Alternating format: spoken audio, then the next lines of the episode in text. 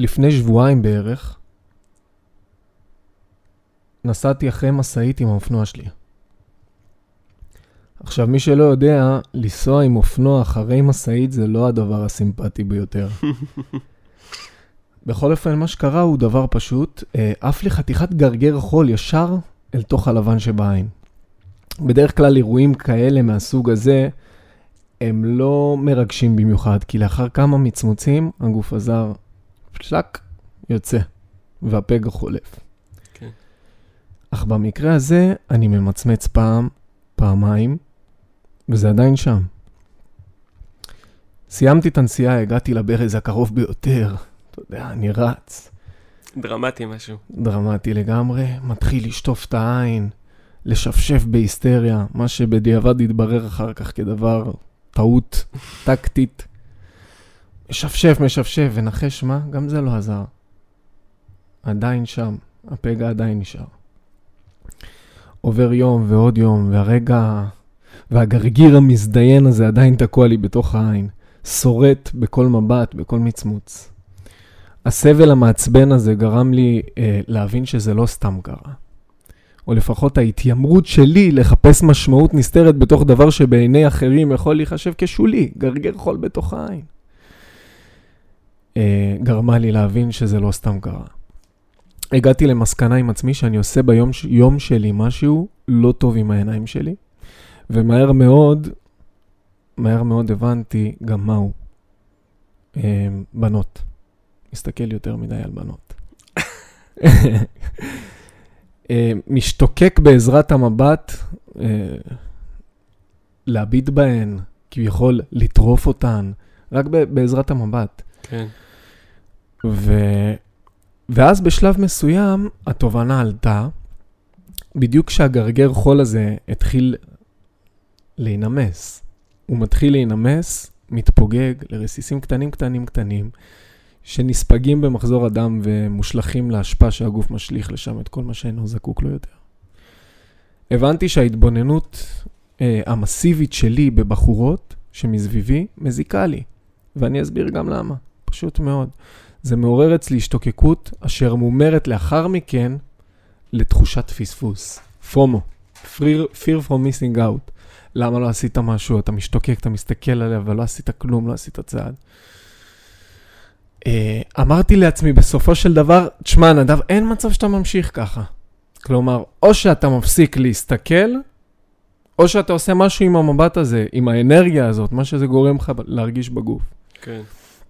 ואשכרה, אפשר לעשות משהו עם זה.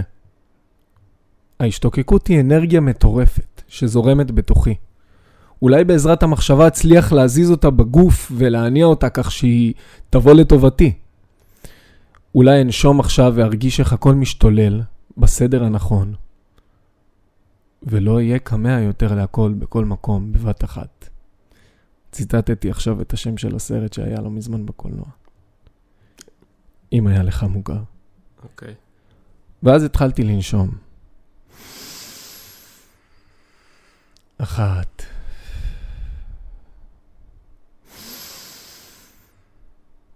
שתיים.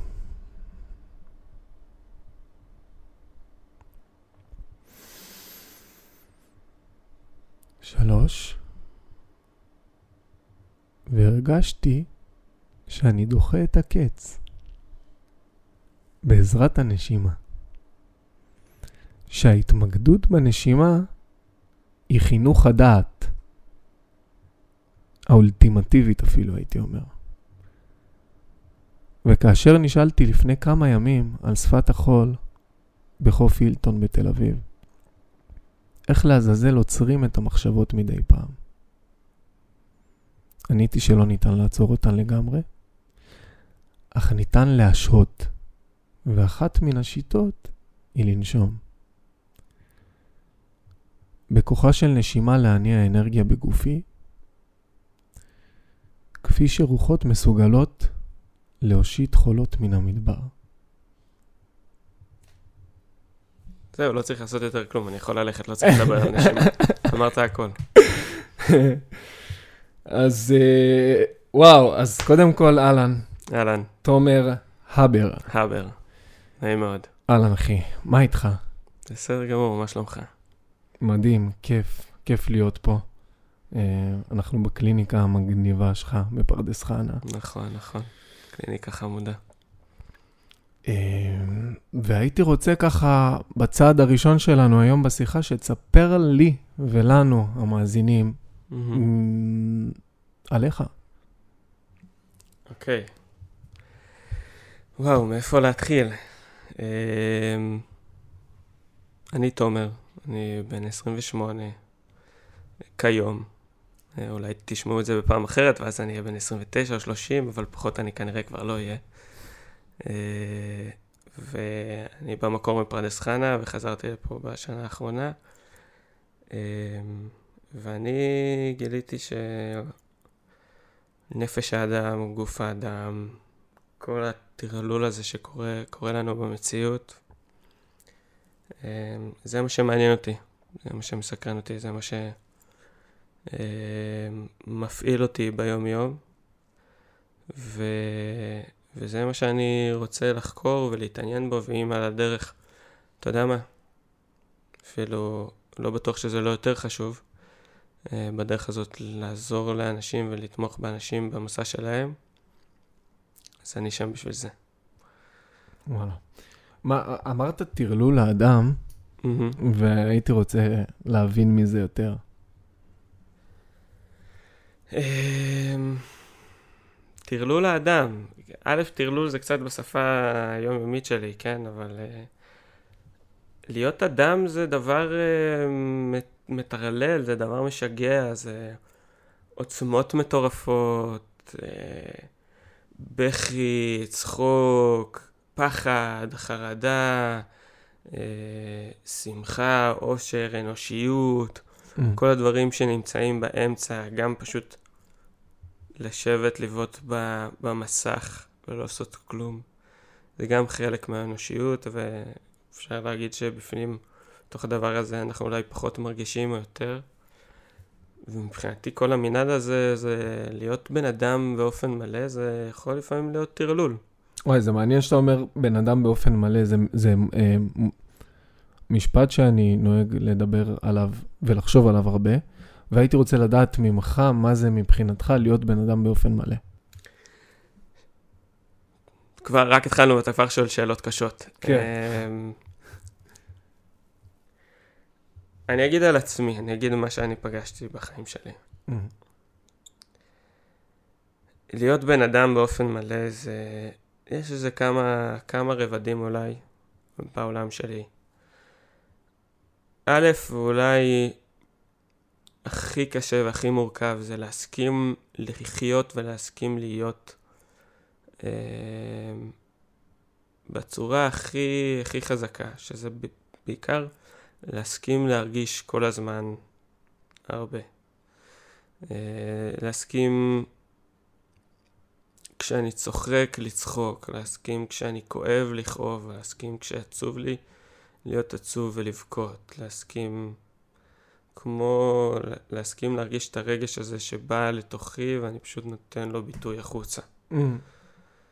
אה, ולפעמים, לפעמים, לפעמים הרבה מרגיש לי שאנחנו חיים במציאות שבה יש איזושהי סלידה מ- מרגש, מ- מחוויה עוצמתית. אם תלך, לא יודע, אנחנו עבדנו ביחד על שדרות רוטשילד, אז אם תלך בשדרות רוטשילד ותראה בן אדם צועק או צוחק בקול גדול, זה יהיה כאילו, מה אתה עושה? מה אתה כן. עושה כאן? לגמרי, לגמרי. אמ, ואני כאילו שם על זה סימן שאלה של האם זה, האם זה בסדר, האם זה לא בסדר? אבל אותו בן אדם יכול אה, ל- לצחוק גם, וזה יכול להרגיש סוג של טירוף הדעת. נכון. נכון. אז אתה לא יודע אם זה באמת צחוק לבבי, או שזה צחוק בהשפעה של טירוף. נכון. אני חושב שזה מה שגורם לנו להסיט את המבט לכיוונו ולהגיד מה הוא עושה. שאלה אם הוא מטורף כרגע? בצחוק הזה, אה, אני חושב שכל גופו, כל מקרה לגופו, אני חושב. לא, אבל אתה, אתה מרגיש שכאילו ברגע הזה שמישהו הולך ככה בשדרות רוטשילד ואני אולי מסתכל עליו, אני אולי שואל את עצמי, האם הוא מטורף כרגע? אני חושב שכן. אתה שואל את עצמך את השאלה הזאת. זה מטירוף, או שזה ממקום של להיות אדם מלא ולתת ביטוי מלא לרגשות שלך? זו שאלה טובה. אה, אני אגיד גם שבתוך המסע הזה, אה, לפעמים, בחוויה שלי, לפעמים לא בטוח מה התשובה. Mm-hmm. אבל אני חושב שהעשייה והמסע של לעסוק בשאלה הזאת, אה, היא חלק מהיישוב, חלק מ... מ כאילו דיברנו ועולה לי המילה כל הזמן של להיות מיושב בתוך עצמי. Mm. אז היא חלק מהשאלה, מה, מהחיפוש הזה של גם להרגיש מיושב בתוך עצמי. Um, הרבה פעמים שמדברים על אלמנטים, או שמדברים בעולמות של, של רוח, פרדס חניות כזה, אתה יודע. כן. אז יש את הדיבורים על, על השורשים, על הקרקע שלי, על איפה אני מרגיש מקורקע, Mm-hmm. ואיפה אני מרגיש שייך, ואיפה אני מרגיש ביטחון, ואיפה אני מרגיש אה, כזה מיושב בתוך עצמי. Mm-hmm. ויש את הרוח, אה, משהו כזה קצת יותר נשגב, קצת יותר גבוה. אה, ומבחינתי חלק מהמסע הוא תמיד להיות כזה ב... בבדיק... בבדיקה איפה אני עכשיו, אם אני הרבה ברוח ובטרלול יותר, מה שנקרא, Mm. או שאני גם מחפש להיות מיושב, Mm. חלק מהדינמיקה, אני חושב. וואו, וואו, וואו, וואו, וואו. אה, אז באמת, בוא תספר לנו קצת אה, מה כל הדבר הזה הוביל אותך למה שאתה עושה היום. אוקיי. אמ, ככה אני תוהה כמה, עם כמה מילים רחוקות אני משתמש במהלך השיחה.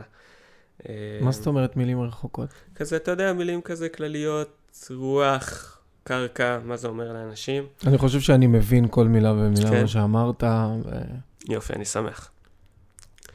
אז, אמ, אז אני אספר קצת את, את, אתה יודע, את הרצף אירועים של החיים שלי. יאללה. אמ, אני חושב שגדלתי אה, בתור נער ובתור ילד, אמ, כאילו בדיעבד, בפרספקטיבה, אולי עם הרבה פעמים תחושות של טוב ונעים וביטחון ומשפחה עצומה שאוהבת אותי, וגם עם הרבה תחושות של אה, לא, חוסר נינוחות, אה, חוסר ביטחון, אה, אולי חרדה, אולי כזה אי נוחות כזה. תמיד בגוף, אני, יש שיחה שאני לא יכול לשכוח אה, רגע לפני שטסתי לחו"ל, שישבתי, זה גם סיפור שאפשר לספר, אבל בגדול, ישבתי עם האחים שלי על ספסל מחוץ לבית של ההורים שלי, שזו סיטואציה שלא קורית בדרך כלל, מבוגרים ממני באיזה עשר שנים, ואמרתי להם שאני לא זוכר את עצמי לא סובל. זאת אומרת שאני חי במציאות שבה אני לא זוכר את עצמי לא סובל. והרגשתי שאני חייב רגע לנתק את עצמי מהמציאות הזאת החוצה. אני בחרתי לטוס לקלישאה של חו"ל, הודו, מזרח, ממש לחפש את עצמי כמו שהקלישאה אומרת, אבל כאילו זה בעיקר התחושה הזאת של רגע לנתק את עצמי ורגע לבחון מרחוק קצת, מבחוץ, מה, מה לעזאזל קורה. וזה עזר לך? כן, זה עזר לי מאוד. חושב שגם יש משהו ב... במז... גם במזרח, אבל גם ב... כאילו, כנראה המזרח מושך לשם אנשים שכאילו, יש יותר ויש פחות, אבל אנשים ששואלים קצת את השאלות האלה בעצמם, והמפגש הזה, האנושי הזה עם אנשים מכל העולם, שקצת יותר פתוחים, קצת יותר שואלים שאלות, הוא אפשר לי לתהות הרבה על, על הצורה שבה חייתי. באותה תקופה וקצת לפני ש... שטסתי, הכרתי את העולם הבודהיסטי, שבשבילי זה מקור כוח מאוד מאוד גדול. אה, והמסע הזה הוביל אותי ל... ל... אתה יודע, להתבוננות, התבוננות פנימה. Mm. אה, אחד מהדברים החזקים שהיו עבורי בעולם הבודהיסטי, ככה כשהגעתי אליו בהתחלה, שמעתי סט הרצאות של בחור בשם ניק... יעקב רז, פרופסור יעקב רז, שהוא איש מרתק. וואלה. שהוא אומר, אנחנו, הוא אומר כאילו, הבודה בא ואמר שאנחנו נכנסים לכל כל סיטואציה במציאות שלנו עם סט של, של דברים שמביא אותנו בצורה מסוימת אל תוך אותו רגע. זה יכול להיות מה שעברנו באותו יום, זה יכול להיות מה שעברנו באותו שבוע, זה יכול להיות מה שעברנו באותם חיים. Mm. וזה ממש משפיע וצובע את איך שניגש לאותה מציאות באותו רגע בצבע אחר, בצבע מסוים. כן. אה, ועליי זה השפיע ממש חזק. וככה זה עזר לי להתבונן בכל רגע על עם איזה צבע אני מגיע למציאות כרגע. וההזדמנות לצאת קצת החוצה מהחיים הנורמטיביים שלי אפשרה לי קצת להתבונן על, על איך אני מגיע לעולם, איך אני, מה, מאיזה דפוסים אני נכנס למציאות. Uh, כשאני עכשיו יושב איתך בשיחה, מה עבר עליי לפני חצי שעה והאם האם יש לזה השפעה כלשהי על איך אני עכשיו. Uh, ככה אני, אני שומע את עצמי ככה באריכות בתוך הסיפור וגדול מפה לשם. אה, המשכתי את החיים שלי ב, ב, בישראל ועשיתי עוד מלא דברים והגעתי למקום שבו כבר עשיתי תהליך מאוד ארוך עם המיינדפולנס, עם הנשימה, עם הבודהיזם והחלטתי שאני רוצה להעמיק בזה אה, ונרשמתי לתוכנית שכל מה שהכרתי זה הטייטל שלה של הכשרת מטפלים בנשימה ומשם, uh, the rest is history, מה שנקרא. Mm-hmm. אז מה באמת אתה עושה היום? היום אני um, מלווה ומטפל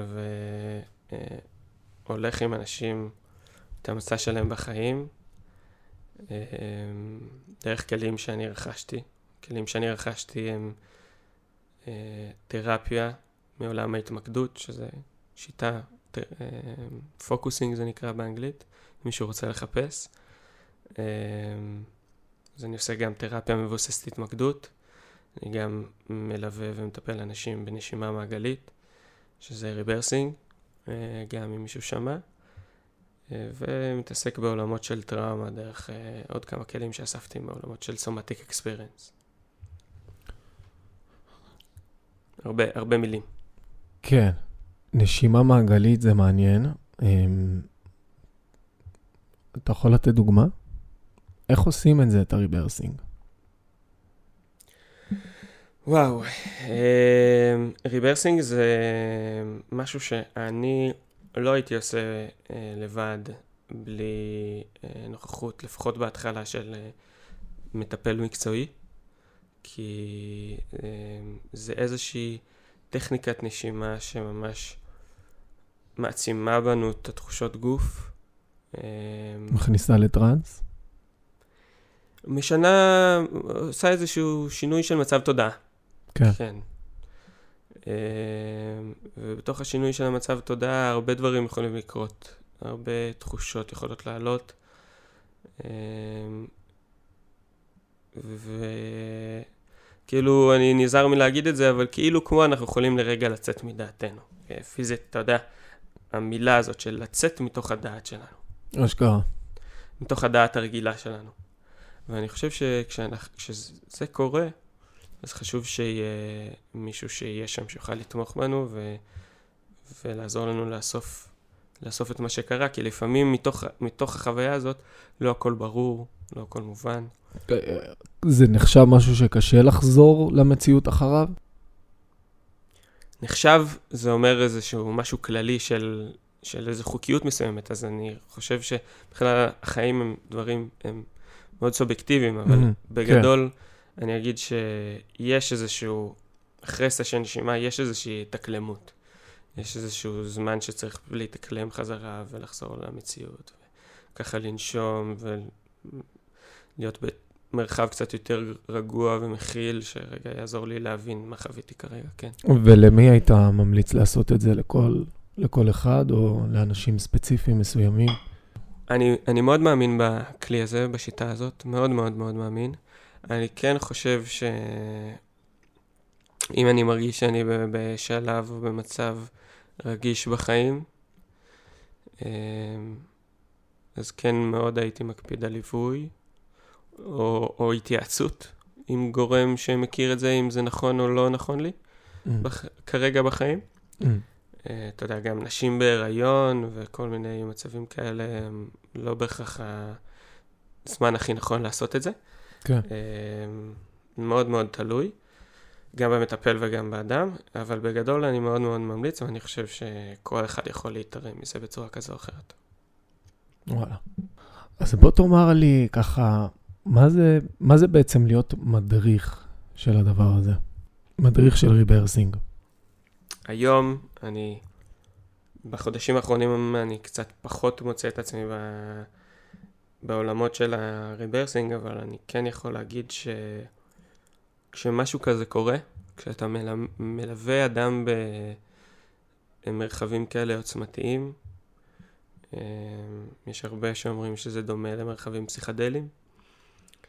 אז uh, דברים מאוד מאוד אותנטיים ומאוד עוצמתיים יכולים לקרות לבן אדם. Uh, כאילו, אני מנסה לתת, דוגמאות. Uh, כן. אני נושם ופתאום אני מרגיש שרגש מאוד חזק עולה, או, או כאב מאוד גדול עולה, או, או עוצמה של משהו בתוכי עולה. כן, נושם. Uh, ו, ואז אני כמלווה מרגיש שזה מאוד חשוב להיות רגיש למה קורה עכשיו. מאוד, מאוד אה, חשוב להיות רגיש לעוצמות של זה. לפעמים... של הבחור של... שאתה מלווה אותו. כן. לפעמים העוצמות האלה יכולות להיות גם מאוד מבהילות באותו mm. רגע. אה, ואתה ממש יכול להרגיש מה, מה, מה עובר עליו? כן, אני חושב שכן. הרבה מתוך העבודה, לפחות שאני עושה, היא לנסות להתחבר לתדר הרגשי, לתדר האנרגטי של מה הבן אדם חווה באותו רגע. אה, והרבה מתוך החיבור הזה אני יכול להרגיש, אם אני מרגיש בעצמי שזה חזק מדי, עוצמתי מדי, אולי חלש מדי, אולי אני רוצה להניע עוד. Mm. אה, זאת אומרת, אתה מאפשר לעצמך גם לשלוט על הדבר הזה? לנסות, לא לשלוט, לשלוט קצת מילה, אבל לקחת אחריות גם על הניווט של הספינה הזאת? בוודאי, כן. בוודאי. כשאני עכשיו שם נמצא ומלווה אדם, אז יש בתרבות הזאת, אה, גם בתרבות של המרחבים הפסיכדליים, את, ה, את הביטוי של להחזיק מרחב. אה, בכלל בטיפול, mm-hmm. אני אגיד, אבל במיוחד במצב כזה שהמצב תודעה משתנה, אז האחריות שלי היא להחזיק את המרחב. ובתוך המרחב הזה, האחריות שלי היא לשמור שאנחנו לא הולכים למקומות שיכולים אחר כך, אתה יודע, מין לעשות כמו, כמו טראומה כזאת. ליצור חוויה שהיא כל כך עוצמתית שהיא מפחידה כבר. כן. שהיא מרגישה יותר מדי. אז כן, אז במובן הזה אמרת לנתב את הספינה, אז זה להחזיק את המרחב ולראות שלא קורה שם משהו עוצמתי מדי. אבל גם מצד שני, שאנחנו לא נמנעים מלהרגיש. שאנחנו לא נמנעים מלהרגיש? מה הכוונה? אמ, אני חושב ש... ככה, אנחנו כבני אדם, אנחנו עם השנים שאנחנו גדלים, אנחנו מפתחים הרבה מגננות. כן, כן. אה, ש- שהמגננות האלה הם דבר נפלא, כן? חשוב לי להגיד. הם דבר נפלא ומשמעותי וחשוב, וחשוב שלא נתעלם מהם. כן. אה, אבל... It's a wild wild world, baby. תסביר. לא, סתם, סתם, זה פשוט... Uh, העולם שבחוץ הוא לפעמים יכול להיות קצת פרוע. באמת. אז... באמת פרוע. אז, אז חשוב שיש לנו את, ה, את העוצמות האלה שמגנות עלינו גם, mm. את, ה, את, ה, את הדפוסים האלה שמגנים עלינו.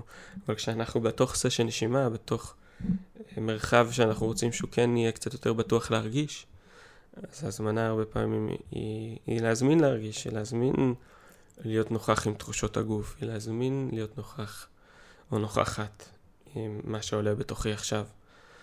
זאת אומרת, זה גם גם לא להציף יותר מדי בבת אחת, אבל mm. גם להסכים להרגיש. נשמע כמו חבל דק מאוד שצריך להלך עליו. ובגלל זה, אני חושב שמאוד חשוב לעשות את זה עם, אה, עם מישהו שזה המקצוע שלו. מישהו שלמד להחזיק את החבל הדק הזה. מדהים, וואו. טוב, אני רוצה לשאול אותך שאלה כזאת. אתה יכול לענות עכשיו, אתה יכול גם לענות בהמשך השיחה, אתה יכול לא לענות בכלל, אבל מקרה, צירוף מקרים שקרה לך, זה לא חייב להיות מפוצץ, זה יכול להיות פשוט, זה יכול להיות גם מפוצץ. סתם מקרה, צירוף מקרים? שקרה לך שאתה אומר, וואלה, זה לא סתם צירוף מקרים. בדיוק זה העניין, זה לא סתם צירוף מקרים.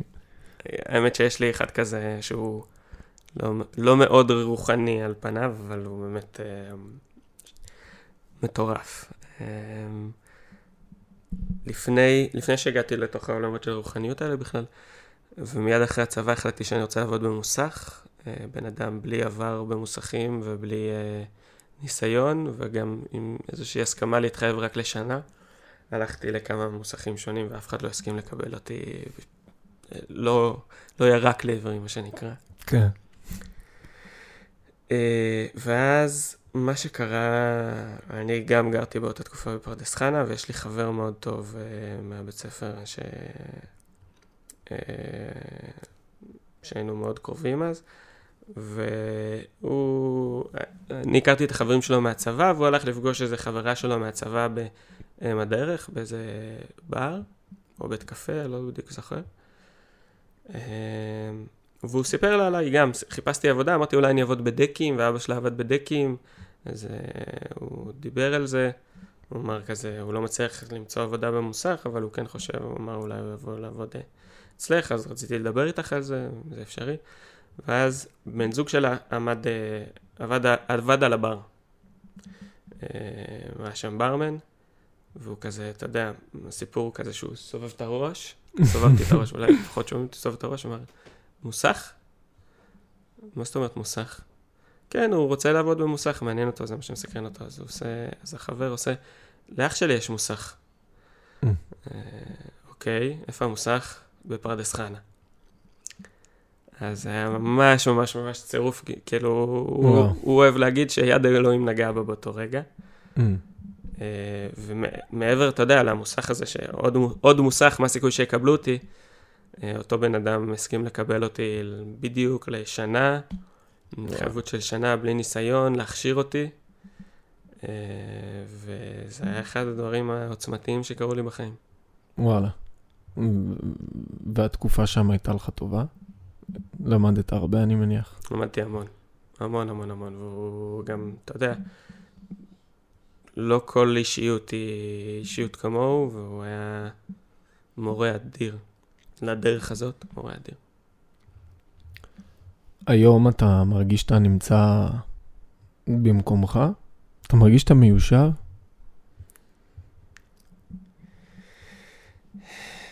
אני מרגיש שאני בדרך. אני מרגיש שאני בדרך. אני מרגיש שאני עושה הרבה דברים, אה, לא דיברנו גם על הבית המאזן שאני עובד בו, שהוא כן. חלק מאוד משמעותי. אז זה הזמן, אה, אני חושב ש... לשמוע עליו קצת. אוקיי.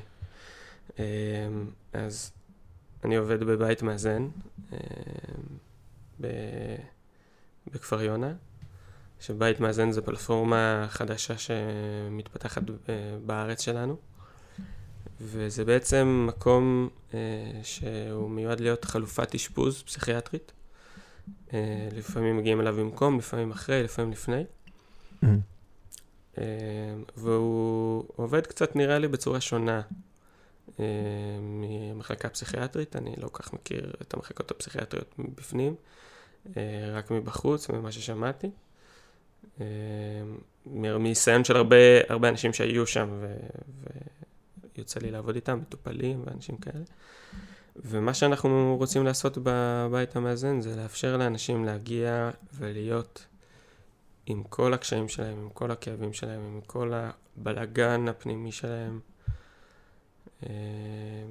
ככה, ומסתכלים עליהם בלי לנסות לבקר את התרבות של המחלקה הפסיכיאטרית, לא כטייטל של, אה, של בעיה רגשית או נפשית, לא הטייטלים האלה של אה, מאני דיפרסיה, סכיזופרניה, אלא כן. בן אדם שיש לו תופעות, תופעות רגשיות. אה, ולהתבונן על התופעות הרגשיות האלה ו... והתנהגותיות גם, כן? ולנסות לבטא מה הן מנסות uh, להגיד, מה הן מנסות להביע. ולעשות את זה ביחד איתו. וואו, מטורף. אני מוכרח להגיד איזה משהו שיצא לי לחשוב עליו ממזמן. Mm-hmm. קודם כל, כל עניין הנפש זה משהו שאני מאוד מתחבר אליו ומאוד מעסיק אותי. כן. Uh, התופעות הרגשיות שאמרת קודם, שדברים יוצאים מאיזון, שדברים יוצאים משליטה, זה משהו שקודם כל, בתור בן אדם חוויתי על עצמי מספר פעמים בחיים. הגעתי פעם למסקנה מסוימת לגבי למה זה קורה, ואני אשמח לשתף אותך בה. עכשיו, היא, היא כזאת, זו המסקנה הכי לא, תלויה, לא מחקרית, אה, הכי לא שוחרת מדע שיש, אבל זאת מסקנה פנימית ש... אשמח לשתף אותך. אשמח לשמוע.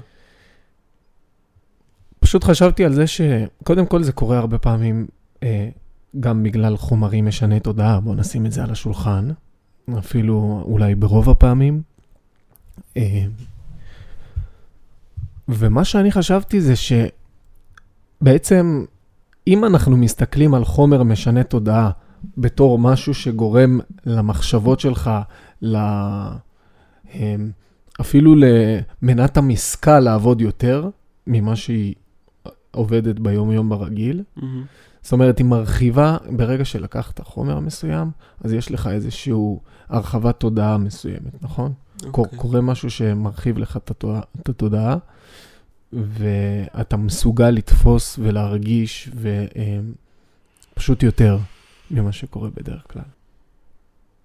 ומה שאני חשבתי עליו זה שכשיש חוסר קורלציה, חוסר סינכרון בין החומר שאתה לוקח וההשפעות שלו, כמובן שזה גם המון תלוי ב setting, איזה חומר לקחת, כמה הוא טהור, כמה הוא, אה, אה, מה הוא עושה, איך הוא משפיע עליך, וגם על הסט, על איך אתה ניגש אליו, אבל בעיקר העניין הוא של החוסר ההתאמה בין מצב התודעה שלך ברגע שלפני שלקחת את החומר, ביום-יום, בנורמה, mm-hmm. בנורמטיבי שלך, כן.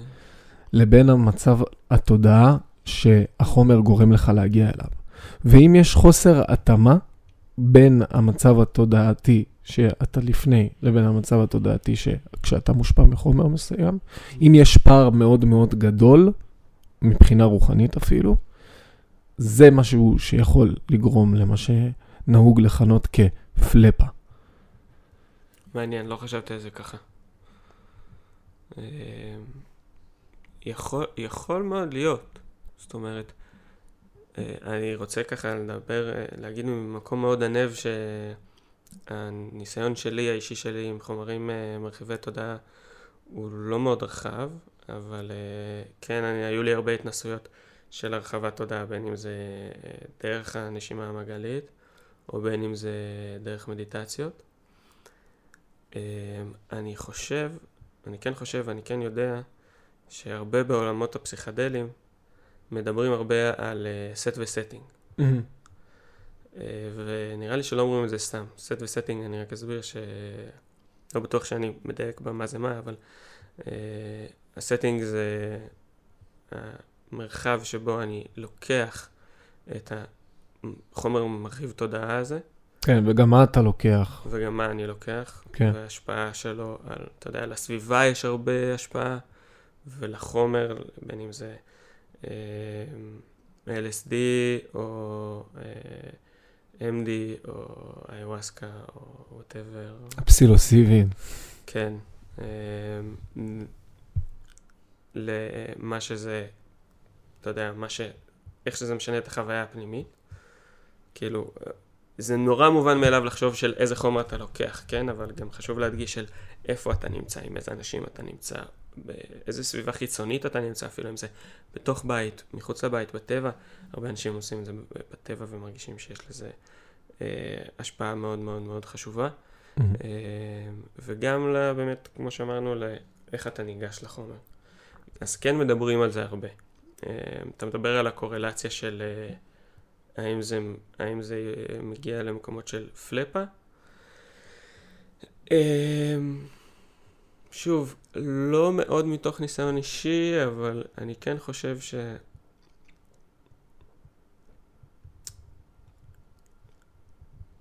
הדעה האישית שלי היא שהפלאפה הזאת מתרחשת. כשאני לוקח חומרים מרחיבי תודעה אה, בסט או setting שהוא לא משרה עליי בדיוק הרבה ביטחון כרגע. אמ-המ. לא משרה עליי אה, הרבה, הרבה, הרבה קרקע. אמ-המ. דיברנו על קרקע, הרבה תחושה של אני מיושב בתוך עצמי. אמ-המ. ואז יכול להיות, שוב, הניסיון שלי מאוד דל, אבל יכול להיות שזה שולח אותי למרחבים מאוד רוחניים דווקא, כי אני, כן, הסט ש... או ה setting שממנו באתי הוא בטוח ומאוד רוחני. אתה מכיר את המושג סנקרה? לא. זה, זה מונח גם בענייני אה, בודהיזם. זה מונח שמבטאים אותו בשביל לייצג סוג של שריטה, במרכאות כפולות. Mm-hmm. שריטה נפשית, טראומה נפשית, ובבודהיזם הם מחלקים את זה לשלושה סוגי סנקרות. אחת זה, הם, הם מדמים את זה לאצבע שנמשכת על המים ועושה קו על המים. אוקיי. Okay. וכמו שהקו הזה מתבצע, ככה הוא גם נסגר, אחרי בדיוק שהאצבע עוברת בזמן מאוד מאוד קצר. כן. הסוג השני זה כשהאצבע עוברת על החול, אז זה נשאר כמה ימים, זה יכול להישאר קצת, ואז אולי קצת רוחות, וזה יכסה את זה, וזה יעבור גם. והמושג, הרמה השלישית היא בעצם לחצוב בסלע, חציבה בסלע. והחציבה בסלע הזאת יכולה להישאר המון המון זמן, ואפילו לתמיד לפעמים, אם לא מטפלים בזה כמו שצריך. אז בדיוק מה שאמרת, העניין הוא העניין הזה של ה... פשוט עלה לי על זה שאתה יכול לחוות סוג של טראומה אם אתה לא בסט והסטינג המכוונים מספיק, והטראומה הזאת יוצרת את הסנקרה. נכון. גם כש... כשמדברים על טראומה בכללי, אה, מדברים לאו דווקא על המקרה שקרה לי, אלא על איך הוא נכווה בתוכי. ויכול להיות שמישהו אחד, סתם אני אתן דוגמא, יקבל סטירה והוא ישקשק טיפה את הפנים ולא קרה כלום, ויכול להיות שמישהו יחטוף סטירה וזה יהיה חתיכת פגיעה. אה, אז זה מאוד מאוד מאוד משנה. אה, גם איך אתה ניגש אל הדברים, וגם איך, איך שאתה חווה אותם. אה, והצורה... כאילו הצורה של איך גם מתייחסים לזה אחר כך היא מאוד מאוד מאוד משפיעה. נראה לי זה מה שבאתי להגיד. אוקיי, okay, ויש מטופלים שהאינטראקציה שלך איתם, אתה, אתה, עושה שם ריברסינג? ו... שם, שם לא. שם בינתיים לא יצא לי. זה משהו שאתה שואף לעשות? אמ, אפרופו שאלת, ששאלת אותי אה, מי מתאים לו לעשות אה, נשימה מעגלית, אז זה, אני לא מתנגד לזה בכלל, ללעשות שם. אני כן חושב שהרבה אנשים מגיעים לשם במצב מאוד מאוד מאוד רגיש. Mm. ואז כמו לקחת פסיכדלים, לעשות שם נשימה מעגלית, שזה משהו קצת יכול להיות יותר רך, או, או גם יותר, אתה יודע, לא תחת חומר, אז אפשר להפסיק אותו מאוד מהר. הוא כן יכול להיות מאוד עוצמתי ומאוד חזק, ולאו דווקא נכון ומדויק למצב רגשי, נפשי, תודעתי אה, של אותם אנשים באותו רגע. אז מה כן אפשר לעשות עם החבר'ה האלה? מה, מה, מה אתה רואה שבאמת אה, ככה, אם תיקח אפילו מקרה ספציפי, או אתה יכול גם נניח אה, להכליל על, יותר על כולם, דברים שבאמת עובדים ועוזרים לנפש הרכה. וואו. אז ישר לקחת אותי לעולמות של נשימה מעגלית, שזה כלים באמת מאוד מאוד עוצמתי בתפיסה שלי, וגם דרך העוצמות האלה אפשר, אפשר להגיע למקומות מאוד, מאוד חזקים וגבוהים, אבל הרבה ממה שאני עושה הוא לא זה, והעולם של התמקדות, הוא מרגיש לי כמו, אתה יודע, בין אינג ויאנג, זכרי ונקבי, מרגיש לי שהנשימה היא לגמרי הזכרי, הזכרי העוצמתי, המחפש סקשן הזה, וההתמקדות היא יותר הצד הנקבי. וזה מה שאני עושה הרבה עם אנשים במצב הזה. זאת אומרת, ההתמקדות היא מזמינה אותנו להפנות את תשומת הלב פנימה, קצת כמו מה שעשינו בהתחלה, וקצת להפנות סקרנות ל... לאיך אני מרגיש עכשיו דרך תחושות גוף, דרך קיבוץ, דרך אה, מחנק, דרך ממש תחושות פיזיות, כן? Mm-hmm. שבתוך התחושות הפיזיות האלה יש המון המון המון, יש, יש פוטנציאל להמון המון המון ביטוי רגשי. Mm-hmm. וכשאני עכשיו יושב איתך, או כשאני יושב עם בן אדם שהוא מאוד נסער, או, או במצב רגיש, או במצב מורכב, אני יכול רגע לעצור אותו ולהגיד לו, בוא תנסה רגע להאט את הקצב. לרגע להירגע, רגע להתקרקע כמו שעשינו. ולבדוק מה אני מרגיש עכשיו. מה, מה חורה לי, מה קשה לי, מה, מה... וזה לפעמים מאוד מאוד קשה, ולפעמים מאוד מאוד מורכב. וההזמנה היא באמת, הרבה פעמים, פשוט להאט. פשוט להאט את הקצב, ובתוך ההאטה הזאת להזמין המון המון המון חמלה. Mm. כי הרבה פעמים כשכואב לנו, אז התנועה הרגשית האוטומטית היא להרחיק את זה החוצה ממני. כן. ולא לרצות לא להרגיש את כל התחושות האלה, כש, כשהן לא נעימות. אז ההזמנה היא להאט ולהסכים בקצב שלי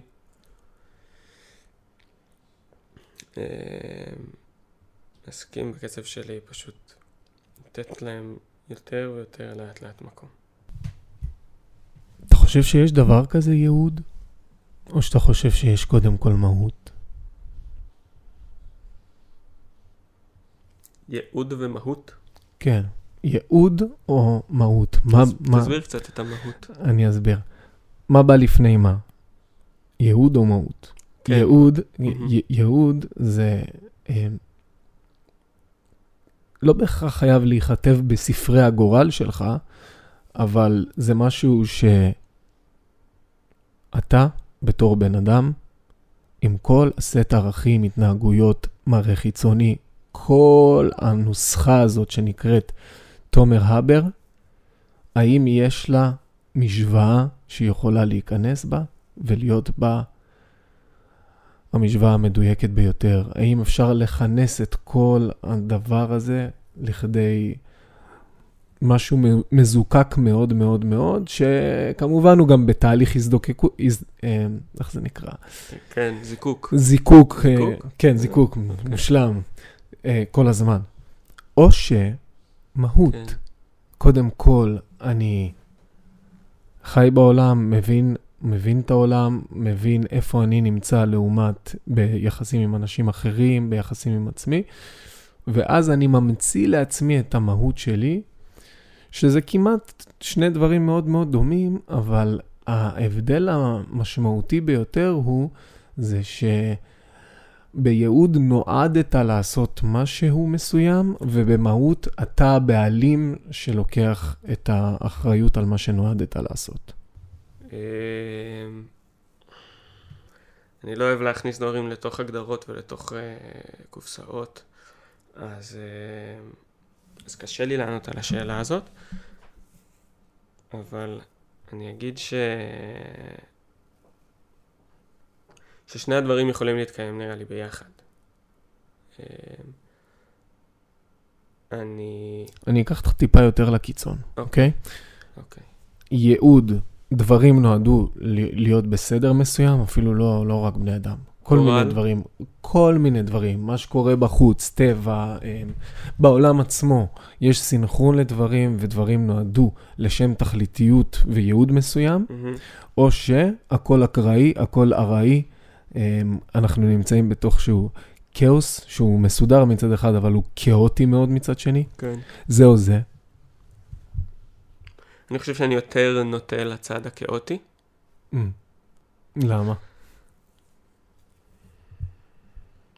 כי פעם הייתה לי חוויה מדיטטיבית מאוד חזקה, ש...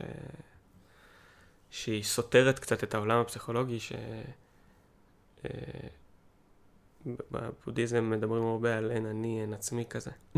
נכון. והייתה לי חוויה מאוד חזקה כזאת של אין אני, אין עצמי, ואז אמרתי לעצמי, אם זה באמת יכול להתרחש, אז אני יכול להצמיא, להמציא את עצמי תמיד.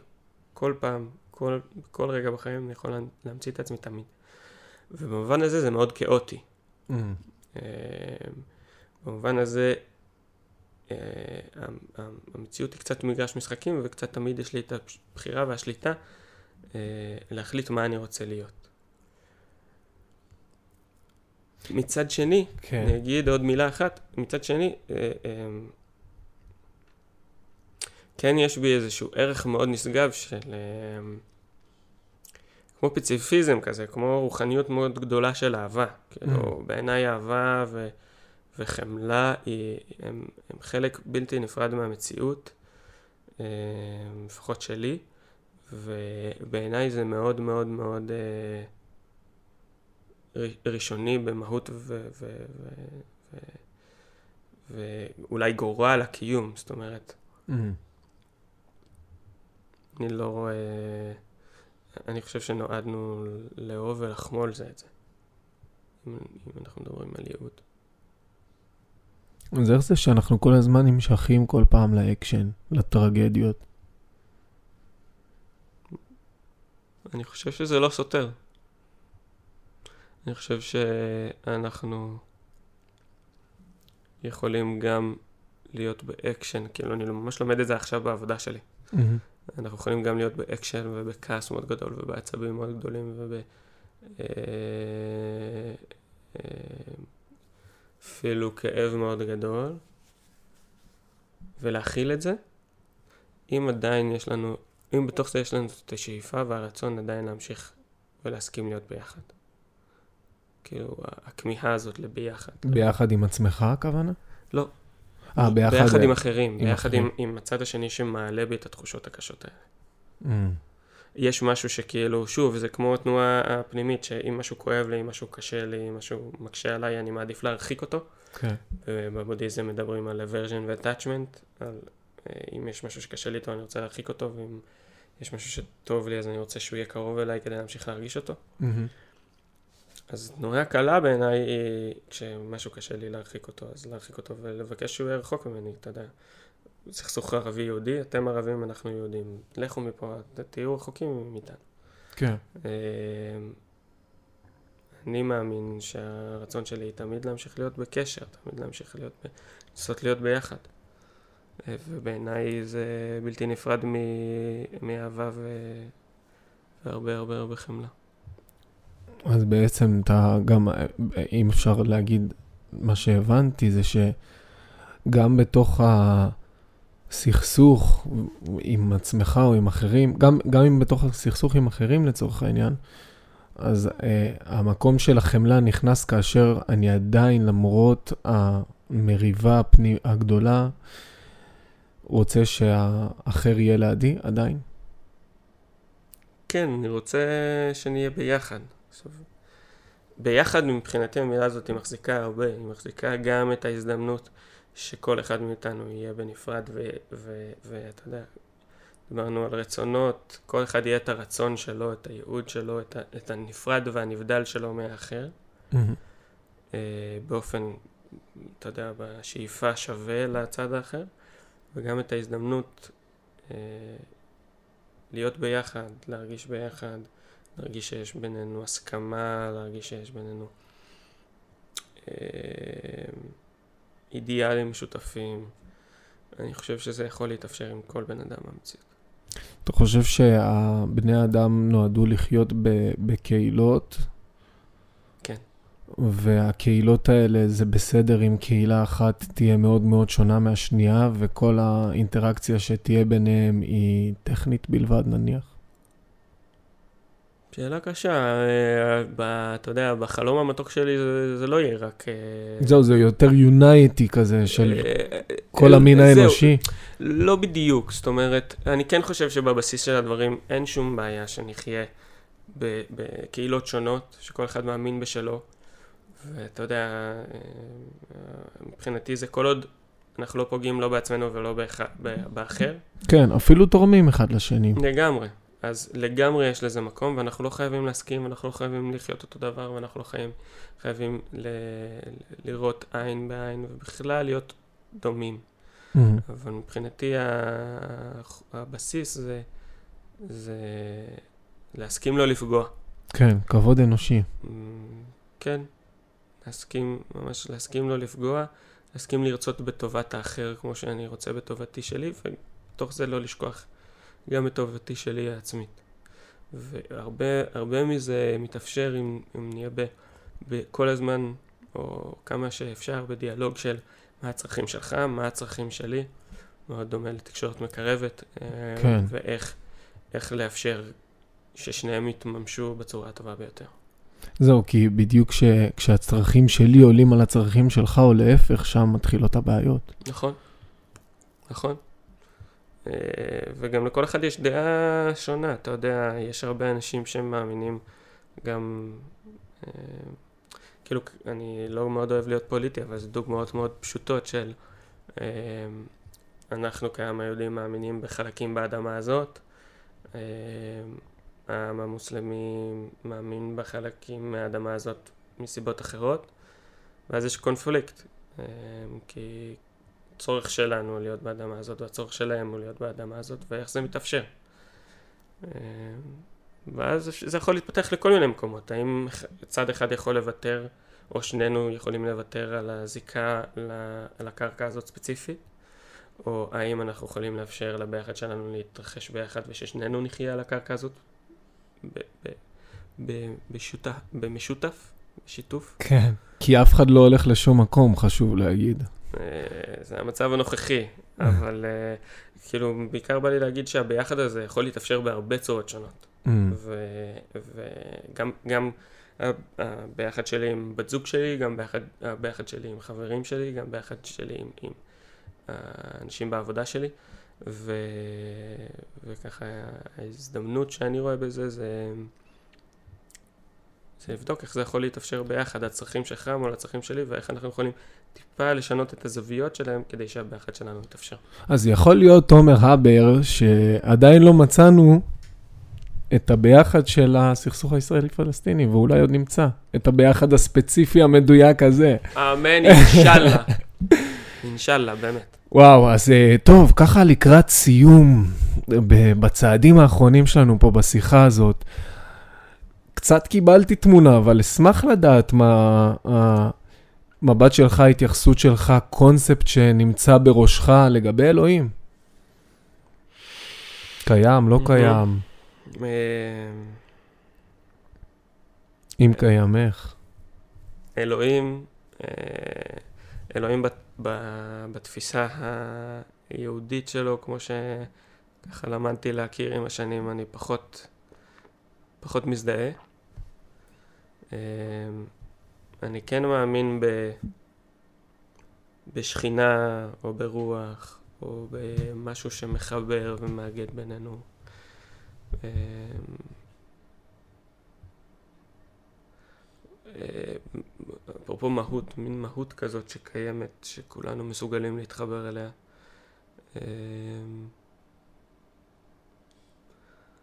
אבל איך היא מתממשת במציאות זה נורא קשה לי להגיד. זה נראה לי... מצד אחד זה נראה לי מאוד מאוד אינדיבידואלי, מצד שני אני חושב שכל הדתות בצורה כזו או אחרת מדברות על אותו דבר. כן. במהותיות שלהן. כן, הן לגמרי מדב- מדברות על אותו דבר. כן. יש לך איזה מוטו בחיים, במשפט, מילה. כשדיברנו על, ה... על הפודקאסט, שככה, אני לא יודע אם אני מגלה משהו אסור, אבל דיברנו ככה מראש, ושאלת אותי, אמרת לי שאולי השאלה הזאת תעלה. אה, וואי וואי, חשפת את הקלפים שלי. חשפתי את הקלפים לגמרי, זהו, אה? חשפת אותי, איי, בלאגן. נשרפתי. אז אני מקווה שלא, שלא הרסתי פה משהו. אה,